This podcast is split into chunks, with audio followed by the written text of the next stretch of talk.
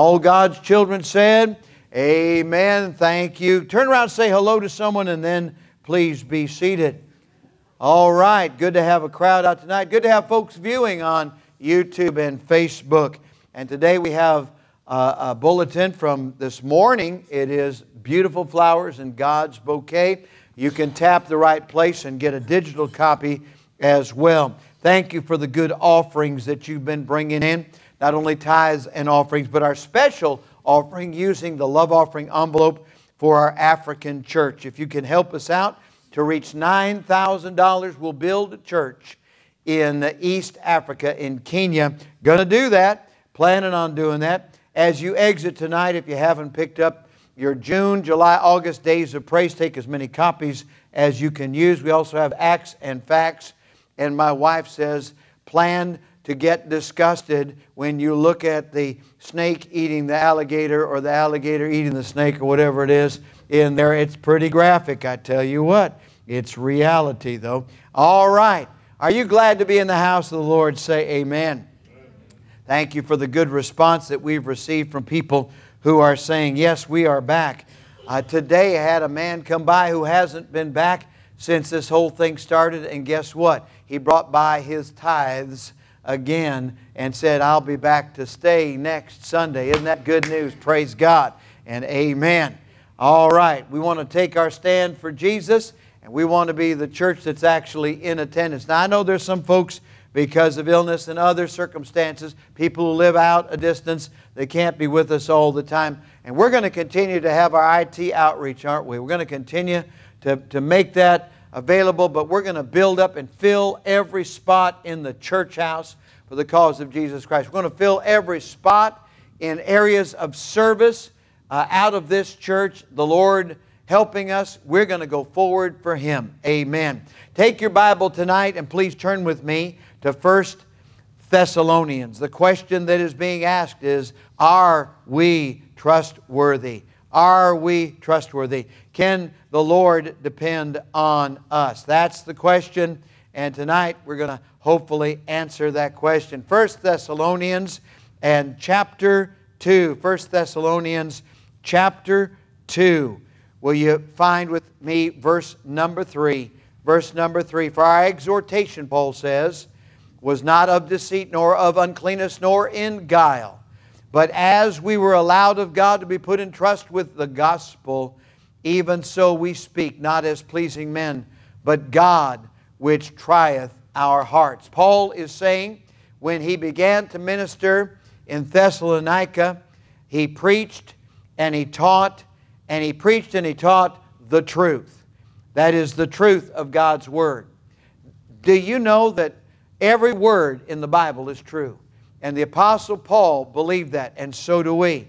And then he taught about the truth. Jesus Christ is the way, the truth, and the life. And then he taught truthfully. He didn't mishandle the Word of God as some people mishandle it. His exhortation was not of deceit, nor of uncleanness, nor in guile. We see, first of all, what it was not. He is declaring that he is telling the truth, and he's telling the truth about the truth in a truthful way. That's the way to declare ourselves. Let everybody know that there's no question about it. And then he tells what it was. They were allowed of God. There is, there is God's uh, uh, stamp of approval. God honored Paul as he honors us to handle the highest and holiest of all uh, truth, all the messages in the world. We have this high and holy message to deliver, put in trust with the gospel. The gospel is, of course, that Christ died, was buried, and rose again according to the scriptures. And this is not just about the facts, but it has to do with the spread of the gospel. It has to do with the ministry of the gospel. Not as pleasing men. The way we do it is the way that pleases God. He's the one that tries the hearts. When you read about the believers in 1st and 2nd Thessalonians, we read that these believers were produced by a ministry that was upright, and what you get from that is upright, mature believers who are bold and truthful and uh, both uh, faithful and meek and gentle, and they witness the truth. They're students of the Word of God. Even though they're persecuted, they are, they are rejoicing. Praise the Lord. That kind of virtuous product, result, comes from a virtuous ministry. There are all kinds of preachers out here. Now, somebody might say, I like such and so preacher. I like such and so ministry. And they're attracted by uh, the glitz, the glamour, the music, uh, the presentation. But over time, you'll see what kind of a ministry it is. And that kind of a ministry will produce a kind of fruit. By their fruit ye shall know them. False teachers will ultimately be revealed by the fruit that they produce. You're going to see it sooner or later. I want you to notice the phrase in verse number four put in trust with the gospel. This is a holy investment, a show of approval, a stamp of, of approval upon the life and ministry of the Apostle Paul. It's one that we should have as well. I can recall a famous evangelist once briefly made me the executor of his will, his estate. Now, this was before his family members had proven themselves to be trustworthy. So, in the absence of a trustworthy family member, this world famous evangelist made me the executor of his will, of his potential estate. I was placed in trust with it until his son proved to be trustworthy. There was a family that once included us in their will, specifying that we were to raise their kids if something happened to them. Now, those kids are now fully grown and have kids of their own, but we were placed in trust. We were considered to be trustworthy.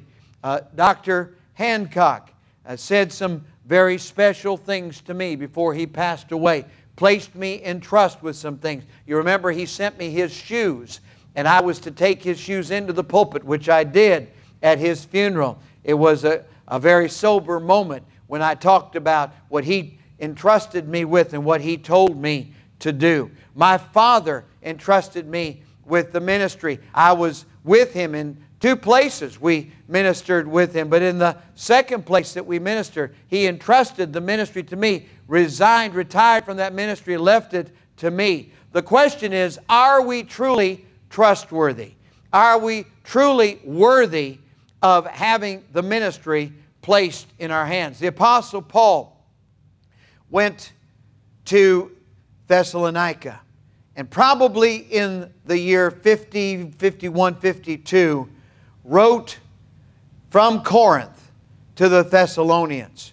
We know this because according to Acts chapter 18, uh, Luke writing the book of Acts says that Gallio was deputy, deputy of Achaia when Paul was arrested in Corinth. And, we have another inscription that says that was between 50 51 AD. So around 50, 51, 52 is when Paul wrote from Corinth back to the Thessalonians this important book. He commends their strong faith and their love and their hope, as we are going to see.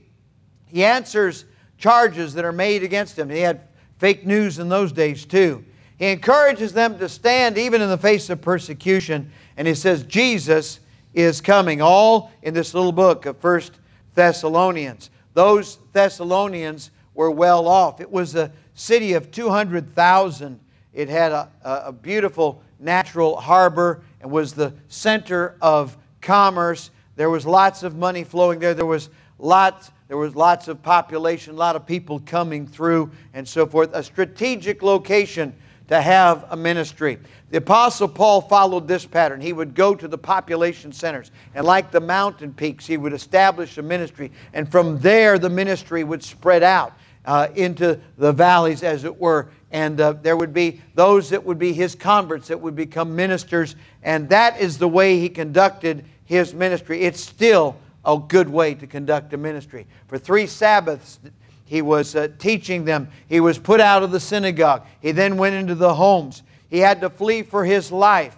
Uh, most of the converts in Thessalonica were Gentiles. A large number of devout Greeks, uh, those who got sick and tired of, of, the, of the immoral lifestyle of society, had turned to Jesus Christ.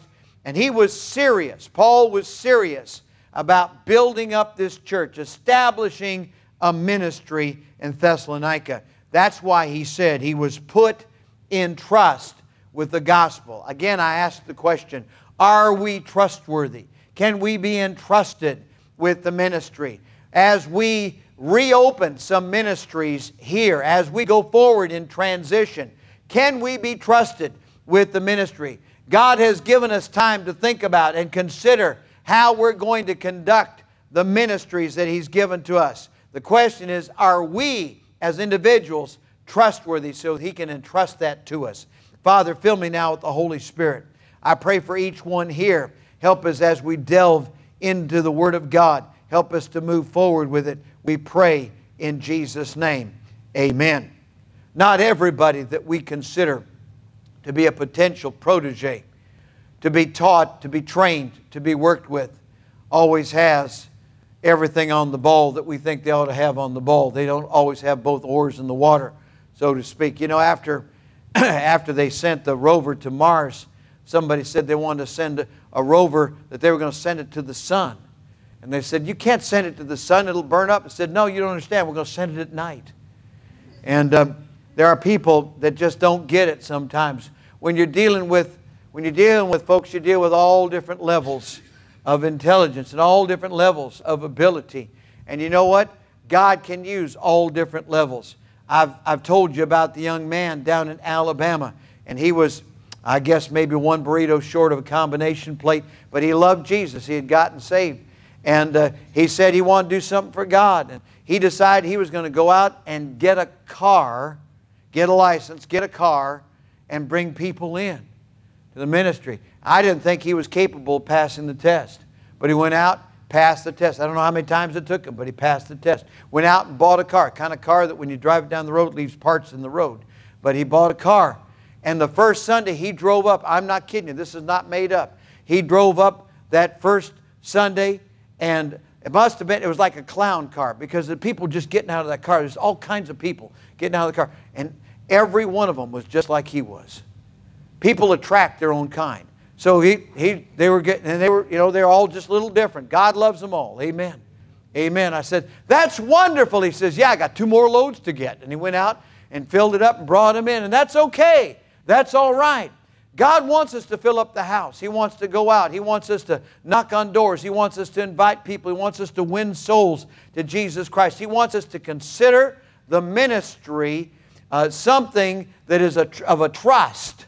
He's entrusted it to us. The Thessalonian believers eventually became a great church and they became a model for all of us. I want us to go back to chapter number one. Will you go back there with me?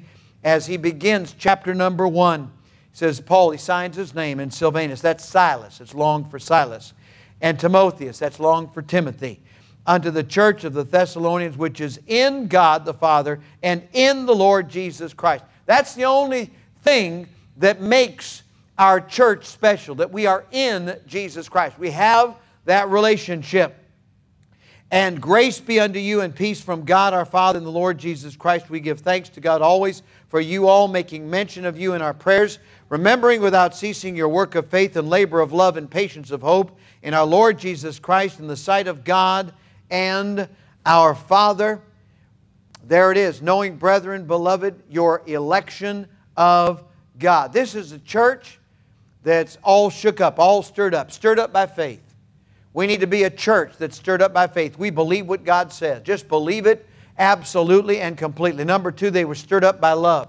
We need to be a church that, that loves because God loves us, first loved us. We want to love everybody, regardless of who they are, where they've come from, what they've done and we want to be the church of the second chance. Number three, they were stirred up by hope. They had a, an expectation, an anticipation that Jesus would come back. And it's a church that was chosen by God. These believers were chosen before the foundation of the world. They were chosen in Christ.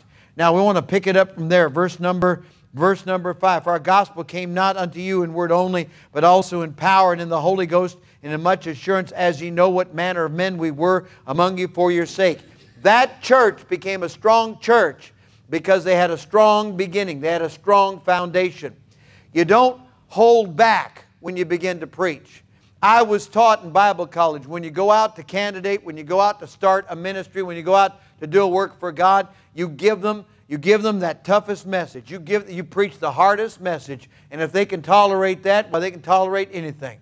And that's exactly what we're doing. We're not trying to offend anybody. We're not trying to drive anybody away, but we're not going to soft soap anybody either. We're not going to minimize the truth. We're not going to pare it down and cut it down and make it less than what it is, but rather we're going to present it just as it is in power, in power and in the Holy Ghost and in much assurance. And then notice how this thing works. Verse 6 And ye became followers of us and of the Lord. That's it. People don't know how to follow the Lord unless they've got a role model. We want to be that kind of spiritual role model. Having received the word in much affliction with the joy, with joy of the Holy Ghost. So people they see us, we're going through life, we're facing the difficulties, we're standing up for Jesus Christ. That makes other people want to stand up for Jesus. Verse 7 so that ye were ensamples. Now, it doesn't say examples, it says ensamples. And even though some people in their cut down dictionaries will say n ensamples, just an old fashioned way of saying examples, there is a fine line of difference between an ensample and an example. An ensample is an example, but it's much more than that. It's an example which is a high watermark. So an ensample, that means you're, you're really looking up to somebody. It's someone that you can say, why, they're really living the Christian life. They're really following Jesus. They're really believing what the Bible says. They're really going forward for Jesus Christ. They're not ashamed of the gospel of Jesus Christ. Those are the kind of role models we need. Not, not soft spoken people, not people that are, are backward and, and laid back and, and not doing the work of the Lord. So they were ensamples to all that believe in Macedonia and Achaia. So all through that region, north of Greece, for from you sounded out the word of the Lord not only in Macedonia and Achaia, but also in every place your faith to Godward is spread abroad, so that we need not to speak anything. I heard a man preach a message, and it was entitled The Church That Kept Paul Quiet the church that kept Paul quiet. Paul didn't have to brag on them because their reputation had preceded them. They were the kind of people that it was known that they were saved. They were born again people. They were missionary hearted. They were strong in the faith. They were repentant. They were separated. They were looking for the return of the Lord Jesus Christ. For they themselves show of us what manner of entering in we had unto you, and how ye turned to God from idols to serve the living and true God. There's repentance. And to wait for his Son. There's the coming of the Lord Jesus from heaven, whom he raised from the dead, even Jesus, which delivered us from the wrath to come. Praise the Lord. Praise the Lord. A high water mark. And we praise God for that high water mark. There are times when our testimony speaks louder than words. How important is it? It's all important. So we come back to the second chapter again. For yourself, brethren, know our entrance in unto you, that it was not in vain. It, it fulfilled a purpose. But even after that we had suffered before we were shamefully entreated, as you know at Philippi, we were bold in our God to speak unto you the gospel of God with much contention. Serving the Lord is never in vain. Serving the Lord will always reap eternal results living for Jesus will really, uh, will really impact our world more than anything else. There is a purpose for what we go through. For as we go through it and we are trusting the Lord, we're walking by faith and we're experiencing whatever it is that we are going through. People are watching us, they're examining us closely to see if what we're saying is matching up with what we're doing and what we're living. The bottom line is that people should preach and, and live the Word of God equally. Preach it and live it. Proclaim it and be an example, a high watermark and example for the Lord. There it is. May God grant it. They were allowed of God to be put in trust with the gospel. Last Sunday evening, we talked about those special verses that we saw in 2 Corinthians in chapter 4. I want to go back there for just a moment and just touch on these because it does fit together. In 2 Corinthians chapter 4, Paul is describing some of the afflictions that he experienced. And he says in 2 Corinthians chapter 4, Therefore, seeing we have this ministry, as we have received mercy, we faint not, but have renounced the hidden things of dishonesty, not walking in craftiness, nor handling the word of God deceitfully. There we have it again. But by manifestation of the truth, commending ourselves to every man's conscience in the sight of God. We have the truth. We know the person who is the way, the truth, and the life. And we handle the Word of God in a manner which is truthful. But if our gospel be hid, it is hid to them that are lost. The gospel then embodies more than just the facts of Christ's death, burial, and resurrection, but the gospel also embodies the entire ministry of sharing that truth, those facts, with others. In whom the God of this world hath blinded the minds of them which believe not, lest the light of the glorious gospel of Christ, who is the image of God, should shine unto them. For we preach not ourselves, but Christ Jesus the Lord, and ourselves your servants for Jesus' sake. There it is.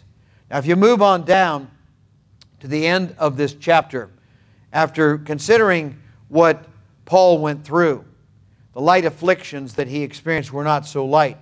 He was treated, mistreated very badly uh, throughout his ministry, severely beaten, uh, shipwrecked, numerous times, even, even one more time than we have in the lists that are given.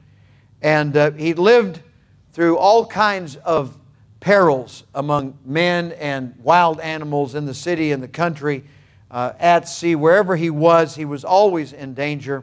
He didn't worry about the robbers, he didn't worry about the, the heathen, the false brethren, the liars, the people who slandered him, the periods of hunger and thirst and sleeplessness.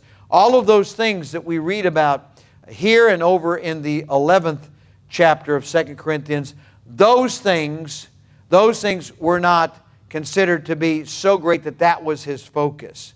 For the Apostle Paul, he says this. He says in verse 16, For which cause we faint not, but though our outward man perish, yet the inward man is renewed day by day. For our light affliction, why is it a light affliction? Because his focus was upon Jesus Christ. He wasn't looking at his problems, he was looking at his Savior. And because he had his eyes fixed on Jesus, he was not distracted so that he was worried about his own comfort or lack of comfort, his own health or lack of health, his, his own treatment or mistreatment. He was concerned about pleasing the one who had called him to be a soldier of Jesus Christ. He says, our light affliction, which is but for a moment, worketh for us a far more exceeding and eternal weight of glory. While we look not at the things which are seen, the problems, but at the things which are not seen. That's Jesus Christ. For the things which are seen are temporal, but the things which are not seen are eternal. There's a greater, a higher, and nobler calling than the uh, experiences that we're having here below. Paul was concerned about finishing his race. He was, he was concerned about finishing it, about finishing it right, about finishing it strong. That should be our concern. Our concern should be not how am I doing, how am I feeling, how are people treating me. That should never be our concern. Our concern should be I'm going to finish this race for Jesus Christ. Number two, I'm going to finish this strong. I'm going to finish it right. I'm not going to compromise along the way. I'm going to finish my race. Why? Because he was allowed to be put in trust with the gospel. The gospel, not just the facts, but the gospel ministry. He was put in trust with the representation of the King of Kings and Lord of Lords, Jesus Christ. He was an ambassador for Jesus Christ. He was given a ministry of reconciliation. This was a high, holy, and heavenly calling. He was saying, It is a privilege for me to live and suffer and even die if needs be for the cause of Jesus Christ. He was willing to do that. He was willing to put up with the pain and put up with, uh, with the uh, disenfranchisement and the discouragement that comes. He said, in effect, I've decided to follow Jesus. There's no turning back. I can't go back. I can't turn around. I can't give up. I got to keep on going. I got to finish my course. I've got to keep the faith. Henceforth, there's laid up for me a crown of righteousness, which the Lord has prepared for me. One day, Paul would hear the Lord say, Well done, good and faithful servant. One day, he would experience that. In the meantime, what was he to keep on doing? Let's see it very quickly. As he says here in 1 Thessalonians chapter 2, he says, For neither, verse 5, at any time use we flattering words, as ye know, nor a cloak of covetousness. God is witness. So he wasn't just trying to make people feel good, he was using language to communicate the truth. What does Paul say over in Ephesians? But speaking the truth, what? In love. Sometimes speaking the truth in love is painful. Sometimes it's difficult. Sometimes it, it causes a moment of, of unease to, to be able to deliver the truth, however, might be the means of a person Uh, getting something right that they wouldn't otherwise get right. He was willing to do that without flattery. We know what the book of Proverbs says about flattery that it's a net spread for the feet. You get yourself all tripped up. How many people have been guilty of that? And in their flesh, attempting to make people hopefully like us so that they will listen to the rest of the story. Paul didn't worry about that. He just went straight to it and said, Here's the situation. I'm speaking the truth in love. No flattering words, nor a cloak of covetousness. He wasn't attempting to uh, self aggrandize or make himself better off or give himself some advantage or give himself something because of the ministry. The ministry was not a means of Paul uh, enriching himself. He says, God is witness. Nor of men sought we glory, neither of you, nor yet of others, when we might have been burdensome as the apostles of Christ. So, what did he do? He did what he had to do. He worked at a job, he, he took care of business, he did what he had to do. He got the job done. God entrusted the gospel ministry to him, and he was willing to work a side job. He was willing to take care of business so that he would not be burdensome. But we were gentle among you, even as a nurse cherisheth her children. He lovingly presented the truth. It doesn't mean he backed off from it, it means that was his motivation. He loved, just like a mother lovingly denies a child that which will hurt their child, lovingly gives them only that which is good for them. You know as well as I do, as we are raising our children and now our grandchildren, you can't always give them everything they want and you can't treat them in a manner that, uh, that we think will couch them, that will protect them or insulate them from a lesson that they need to learn. When a child does something, let's say on a lower level, that will eventually develop into a bad habit or a problem and later on could physically hurt them or even kill them or put somebody else in danger. We have to do the most, uh, the most extreme thing that we can do. We have to discipline. And chastisement is never fun. But the Bible tells us about how that chastisement is to be carried out. A father, a mother who actually loves a child will not withhold chastisement because they know it's good for the child. Come on now. And the preacher who knows that the preaching is good for the people will preach even though it may at times be hurtful because it's good for the people to receive the, the honest, clear preaching of the Word of God.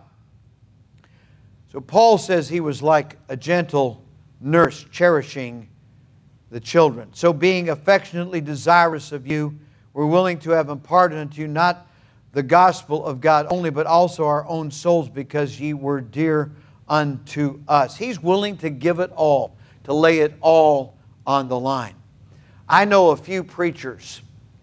I know a few preachers, and these preachers have passed up opportunities which would have been personally uh, enriching to them. If they had left where they were and gone some other place, they could have been in the lap of luxury. But they stayed. That staying power, that staying put, that's, that's there for uh, one and only one purpose and one reason. It's not for self. It is for, first of all, the glory of the Lord Jesus, and then for the benefit of those with whom we are ministering. We stay, we keep on. For you remember, brethren, our labor and travail, for laboring night and day, because we would not be chargeable unto any of you. We preached unto you the gospel of God. So he's doing double duty. Right now, on a faraway continent, there is one of our preachers who is ministering. And because the people are not in a position to financially support, he's deriving all of his support from those of us here in the States that would send that support. But that individual is there laboring night and day, getting very little sleep, having physical discomfort and problems, and being persecuted and hounded in a restricted country, and doing all of that for one reason, for one purpose, and that is for the cause of Jesus Christ. That's it. That's it. I don't know what the exact hour of the night or day it is where he is, but I know every waking moment between doing what he has to do to stay alive and to minister, he's translating the scriptures. I want you to think about that. Many times, a missionary on a far off field has extra duty you don't think about here. I've got a whole Bible that's been translated right here in front of me. I don't have to translate it. I don't have to do that. But he has to translate the scriptures between times. May have to give up that third or fourth hour of sleep that they would normally get. Third or fourth hour. No more than four hours a night. Serving the Lord. Willing to do that. Your support, my support, keeps them going. Our prayers keep them going. Do you pray for them? Do you think about them? There they are, like the Apostle Paul, who was working a side job, ministering full time, doing what he could for the Thessalonian Christians. He was not chargeable. He, he, he operated in such a manner so that no one could say, well, Paul took advantage of us. Ye are witnesses, and God also, how holily and justly and unblameably we behaved ourselves among you that believe. As ye know how we exhorted and comforted and charged every one of you as a father doth his children. He was deeply, deeply, heavily invested in the lives of those to whom he was ministering the gospel. For what purpose? To what end? Look at 1 Thessalonians 2:15 that ye would walk worthy of God, who hath called you unto his kingdom and glory. Willing to suffer, willing to go without, willing to experience, experience pain and deprivation, going through all of the different trials for the sake of the gospel, for the sake of those that he was ministering to. And he calls it our light affliction, which is but for a moment worketh for us a far more exceeding and eternal weight of glory. Paul's attitude toward the work of the ministry ought to be our attitude. It's that kind of attitude that produces the kind of model Christians which were there at Thessalonica.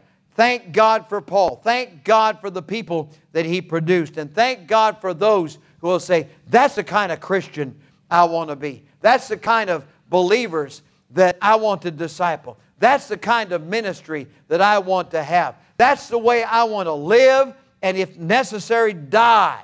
But I'll be willing to suffer along the way and not complain and not talk about myself and not talk about what I've been deprived of, but instead stay focused on Jesus Christ. So that affliction is just light affliction in my mind. Let's bow our heads and close our eyes. I've decided to follow Jesus. How about you? With heads bowed and eyes closed, how many of you will say, Preacher, something in that message challenged me or spoke to my heart? Raise your hand. Something in that message challenged me, spoke to my heart. Amen.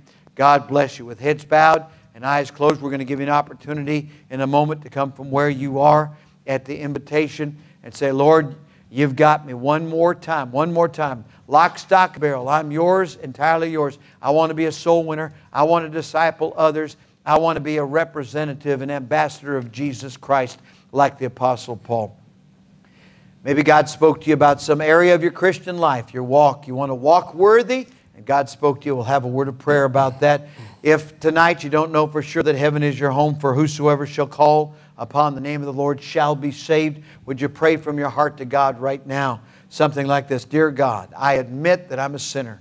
I deserve to pay for my sins. I believe Jesus died to save me. Right now, I want to receive Jesus Christ into my heart as my personal Savior. Take away my sins and take me to heaven when I die.